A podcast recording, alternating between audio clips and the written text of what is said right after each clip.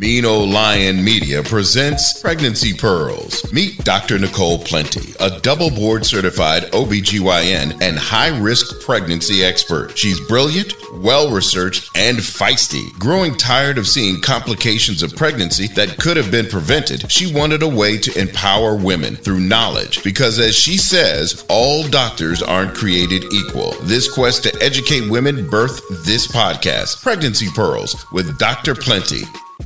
Thanks for listening to Pregnancy Pearls Podcast with me, Dr. Nicole Plenty. I hope all of you have had an amazing week. If you're like me, you're already starting to put up Christmas decorations. Yep, I'm that person who starts thinking about and planning for Christmas before Thanksgiving. Don't judge me. And if you've been following, you know that Jesus and I celebrate a birthday together. Yep, this year is my big 4-0. I'm officially going to be 40 years old, the real advanced maternal age. So I'm excited about my upcoming family birthday trip to celebrate that. Well, going into the holiday season really has some of y'all doing some soul searching and true confessions. I've had several appointments and even DMs about paternity testing during and after pregnancy. So I thought we'd talk about it today. Now, let me start by saying we're friends. So this is a no judgment zone. Not here to judge, but I love you. So some of what you're going to hear could be considered the hard truth. According to a Swedish study published in the Journal of Internal Medicine, about 0.4 to 5.9% of pregnancies have unknown paternity worldwide, although some populations might have higher percentages. I'm not going to even call those populations out, but it's not that low everywhere. Okay. Uh, and don't think this is just single people. Some married women don't know the father of their babies either. Now, I've been doing this for a while now, and I have seen a lot, and people try to figure out who their baby daddies are and just can't do it. And nothing seems to surprise me now. So I know you don't want to be a statistic. So you ask how you can know the paternity before the baby is born. Uh, if you've kept a period tracker using an app, which I wish everyone would do, then you already know that there are only certain days in your fertile window. Backtrack who you've had intercourse with on those fertile days or within three days of those fertile days. Those are the fathers that are the contenders. Okay. So if you don't have sex with them during that time frame. Guess what? They're not the daddy. Okay. You can exclude, you can exclude them. Okay. Now, if you had intercourse with two men in the same month, but only one during the fertile window, then that's the father. Now, let's say you had intercourse with two men in the same week. This can be where it gets a little bit tricky. If your fertile days were all week then you have to be honest and let both men know there's a chance either one of them could be the father. Now, if you happen to have intercourse with only one, though, then there's your answer. Now, if you don't keep up with an app, think back to the first day of your last menstrual cycle over the last three months. Now, either add those dates to an app or simply count the number of days from the first day of your cycle. And so the first day of your cycle is day one of your menstrual cycle. Okay. Then count until the first day of your next menstrual cycle. That tells you how long your actual menstrual cycle is. So from period day one to period day one the next month, that's how long your menstrual cycle is. So some people have a 21 day menstrual cycle, I mean every three weeks you have a period. Some people have a 31 day menstrual cycle. Everyone is different when it comes to this. If you're having a cycle, so from day one of your period to day one the next month, if it's over 35 days, then you're having anovulatory bleeding. So you shouldn't be getting pregnant anyway because you're not ovulating uh, regularly. Okay. So basically, anywhere from 21 to 32 days will be considered a normal length of time between the start of one period to the start of the next period. Okay, so once you figure out how long your menstrual cycles are, then count eight to 10 days after the first day of your menstrual cycle. Those three days those are your fertile days. Okay. Then add a day before and a day after, and that's your fertile window. Then you figure out who you've had intercourse with during that window, and that's the father of the baby. If you can't figure that out or have more than one potential father in that fertile window, then you need paternity testing at some point. And you need to be a big girl and be honest with both of them and let them know. Now, paternity testing can be done during the pregnancy or after the baby is born. Now, I know you probably want to know before, but testing during the pregnancy, it has its risk. First, paternity testing during pregnancy requires a genetic amniocentesis. Now, most providers who do amniocenteses will require you to do your own research to find out a paternity testing lab who will then mail you the kit or you have to go pick up the kit. Now, once you get the kit, you will need to bring it with you to the appointment. Because guess what? I can do your amnio all day, and some OBGYNs don't do your amnio. So they're saying to me. And then I have to have the hard conversation with you. But I'm not about to research the lab, the cost of the lab, whether your insurance is going to cover that. Most insurance will not cover paternity testing within the pregnancy or outside of the pregnancy. So you're going to have to fork over that cost and pay for it. Okay. I'll do the procedure after counseling you, but you have to do that research yourself. Don't think that you're going to go to the doctor and they're going to do paternity testing because it don't work like that. Okay. Now, a genetic amniocentesis can be done as early as 16 weeks. Some even say 14 or 15 weeks. But typically, the two layers of the gestational sac, which is the sac the baby sits in, those are called the amnion and the chorion. They need to fuse until uh, they usually don't fuse until about the 16th week of pregnancy or after that. So yeah, there's been reports of 14, 15 weeks, but that's sort of kind of early. So don't get your hopes up on that. Now, an amniocentesis can be done by us sterilizing the belly. And then once we sterilize the belly, so you're basically put on the ultrasound table, we sterilize the belly, and then we introduce a needle through the abdominal wall or the wall of the belly, down through the uterus, and into the fluid that surrounds the baby.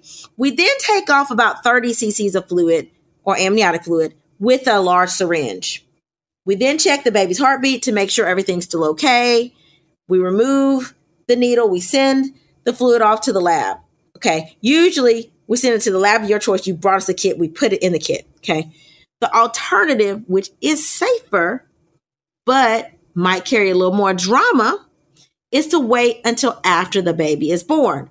Now, once born, an oral swab or blood can be collected from the baby and from the presumed parents for direct testing. This is the easiest thing to do, but I, I, get that it can take a little while, right? Usually paternity testing takes anywhere from two to four weeks to get those results done. Some people don't have the patience to wait that long. So they want paternity testing done in the pregnancy. It's still going to take you two to four weeks to get it done. Okay. Now, in addition to collecting the kit as well as uh, the blood test or oral swab if you're doing it after pregnancy. They will also have to do swabs or, or collect blood on the parent, depending on the type of test that you get. Okay. So those are the two options you have in pregnancy or out of pregnancy. There's really no way to definitively do paternity testing in pregnancy without doing an amniocentesis to test the actual baby's cells. Okay. So there's, there's not really a definitive way to do that. All right, so now that you know a little bit more about paternity testing, let's go to some cases. Our first case is a 21 year old who is 22 weeks pregnant with her first child. She has sickle cell anemia and wants to know the risk of her baby having it.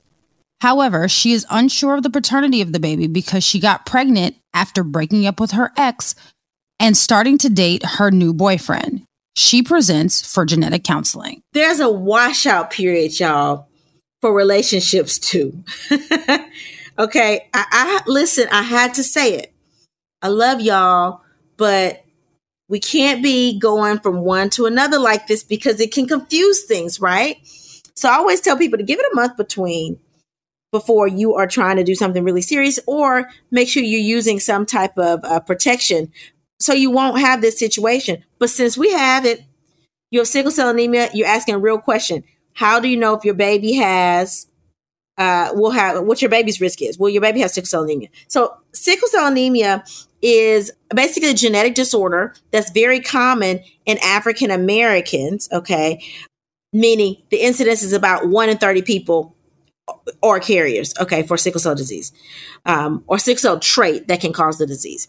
So it is inherited in an autosomal recessive fashion. And what that means is both parents have to have the trait for the child to have a 25% chance of having the disease.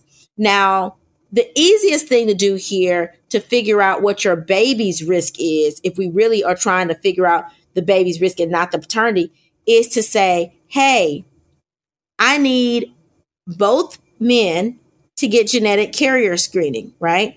And if neither one of them are carriers for the sickle cell trait, then you know that the chance of your baby having sickle cell disease is slim to none, right? You move on about your business and then you can get paternity testing afterwards. But if either one of them tests positive, then you know you have a 25% chance if um, if that person that tests positive is the father of the baby. Then the next step you could do to confirm if the baby has sickle cell anemia or not is to do a genetic amniocentesis, which is when we introduce a needle into the uterus, withdraw fluid from around the baby, and send that off for the baby's genetic makeup, specifically for that single gene deletion, right?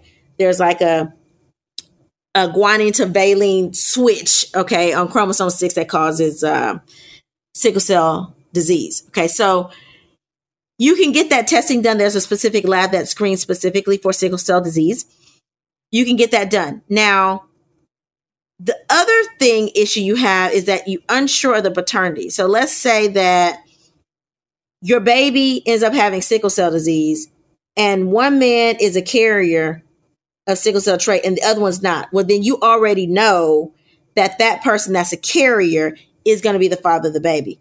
Let's say both of them are carriers, then again, you're in the same situation where you have to do paternity testing. And if you're going to go in and do a genetic amniocentesis, you may as well go ahead and get them draw extra fluid to send off for the babies, for the genetic makeup of the baby, to figure out who's the father. That's still telling both of them that they could potentially be the father of the baby. If both of them are negative, that's great because you know that the baby is not going to have the disease, but again, you're going to have to tell both men because you're going to need to test both men. Or you can tell one at a time, right? Hey, I'm not sure if you're the father of the baby. Can you get tested? You test that one person, that person's negative, then you can go and test the second one. Or you can just test all the same time on the same amniotic fluid. And ethically, no OBGYN is going to do an amniocentesis twice in the pregnancy for two different men or multiple men. We're not going to do it. We're going to tell you get paternity testing afterwards. And realistically, I would encourage you to get paternity testing afterwards anyway, because why carry the risk of an amniocentesis to find out the paternity when you can find it out afterwards and then carry no risk? All right. So I know we want to know, but at some point we got to be honest about the situation and not put the baby at risk.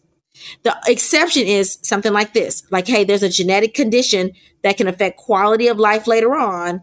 Then I would say, okay, well, we need to figure out if this baby's affected, meaning we'll test the baby itself. And if we're already sticking a needle in to get fluid around the baby, then if you wanted to get a kit for us to send off for paternity testing, we can do that at the same time since we're going to test the baby anyway. So the case pearl for this case is Carrier screening for all parties involved can help assess the genetic risk if the paternity is unknown. However, if the carrier screening is inconclusive, like both of them are negative for a certain disease or both of them are positive, then you have to make some tough decisions. All right, medical intern, I heard that we had two email cases today. She's shaking her head yes. So, what's our first one? The first one says Dr. Plenty, I was raped and I'm now 14 weeks pregnant. My husband and I really want to know the paternity so that we can make some decisions about my pregnancy. Is there any way to figure out the paternity without doing an amniocentesis? If not, then what are the risks involved with an amniocentesis? Also, are there any long term risks of fertility issues if we decide to terminate? This is so unfortunate. Um, you know, one, I want to say how sorry I am that someone has decided to violate you. For someone to be raped is just so disheartening. So I apologize that you're going through this and suffering through this. Two, I, I hate that you have to make these tough decisions that you ordinarily would not make the fact that you even have to figure out like is this my husband's baby or is this somebody else's baby that I don't even know is just like just can be so overwhelming. But we're here to help support you through this. If you need us, send me a DM and I can help you get some resources. But the short answer is can you know the paternity without doing amniocentesis? The short answer is no. You can't definitively know without doing an amniocentesis unless you wait until after the baby's born. The alternative is if you're a carrier for something and your husband's a carrier for something and you test, you know, well, no, even then you would still need to do an amnio to figure out if the baby's a carrier. So either way, you, you're in a situation where you're going to have to do an amnio if you want to 100% know before you move forward with the pregnancy. And having having said that you have been raped, you want to be sure. Like we can't we shouldn't go through like, well, if this then this and if this and this. I mean, if you are trying to make a decision whether or not you should carry this baby, you need to be definitive, and that is with the genetic amniocentesis.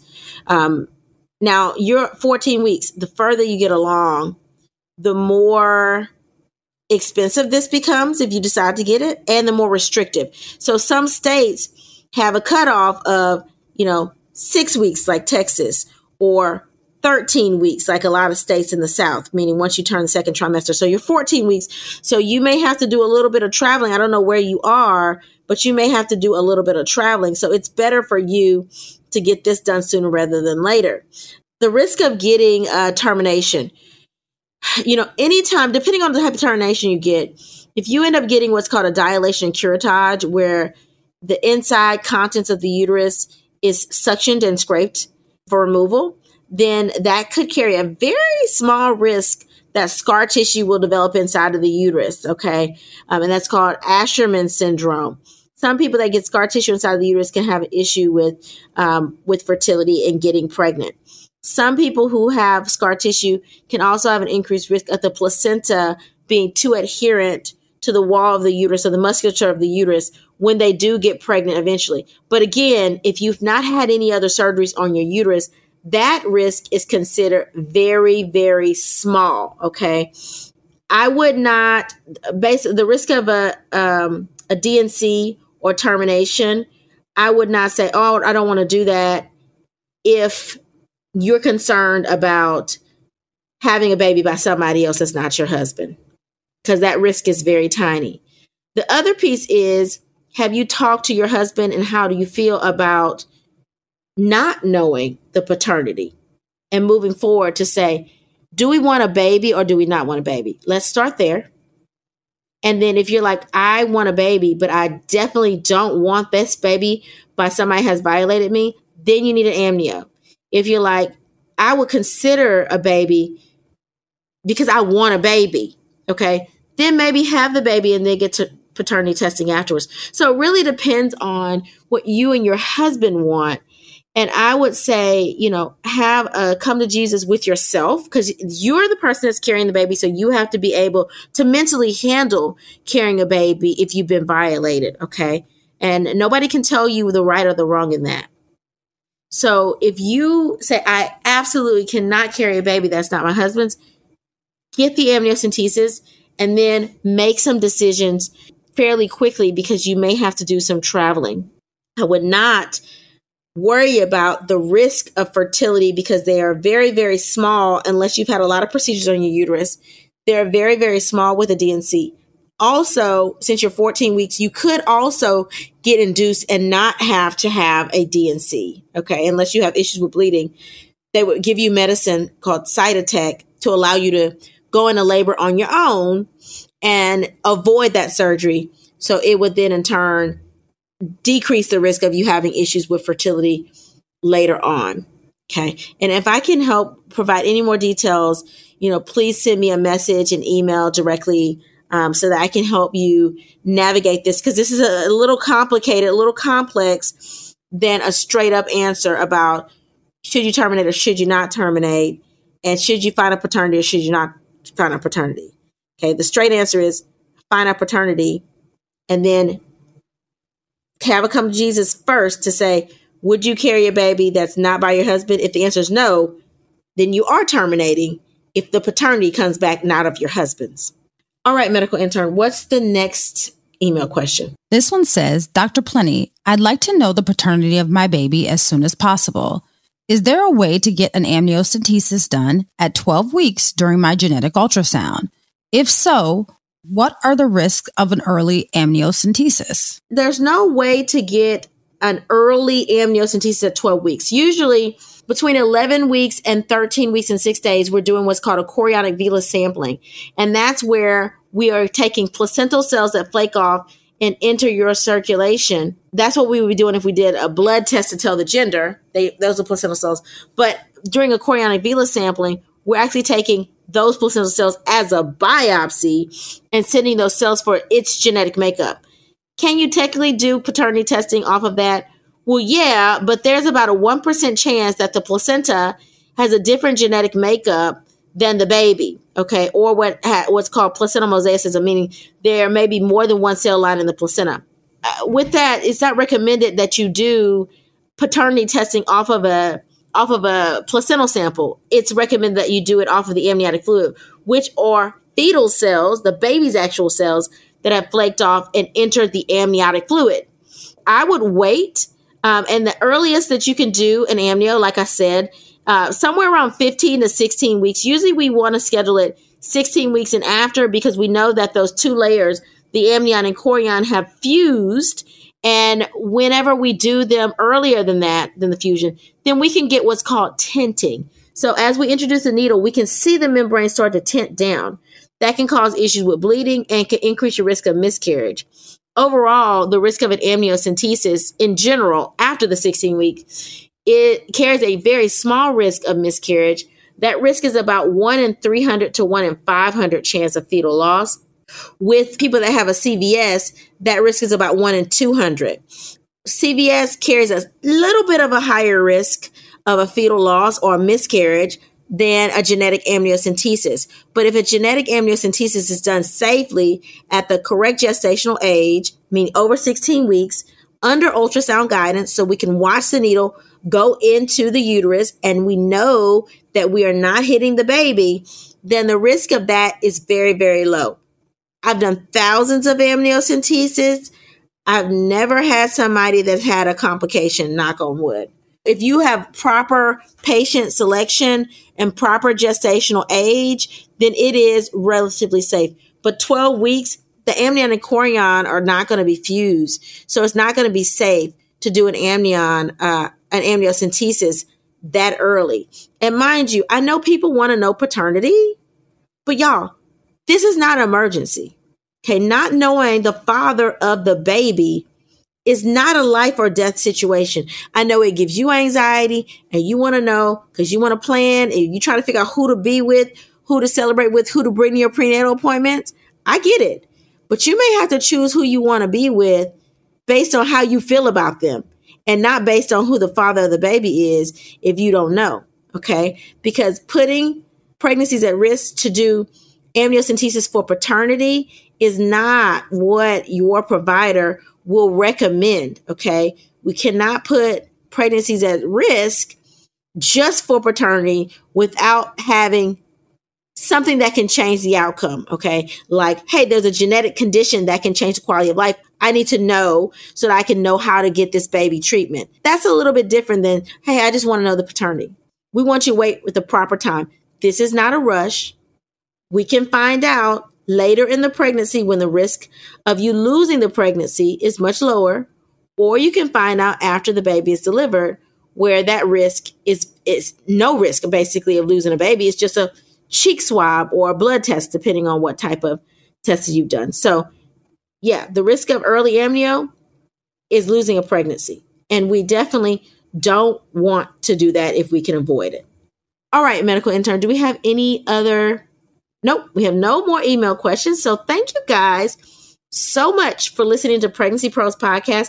I hope that you've learned more about paternity testing. If you've enjoyed the show, make sure to share with your friends, rate, and comment. If you or someone you know has had a pregnancy complication or unique pregnancy situation, let me know about it. Email me at pregnancypearls at gmail.com to hear your topic or case discussed on one of our podcast episodes. Also, remember to follow me on Instagram at pregnancy underscore pearls and Facebook at pregnancy pearls. Feel free to check out more YouTube channel chats for quick talks about pregnancy complications and the website drnicoleplenty.com for more pregnancy info and pregnancy downloadables. In closing, remember to advocate for yourself. You are your biggest advocate, and no one knows what's going on with your body except for you. Thanks for listening.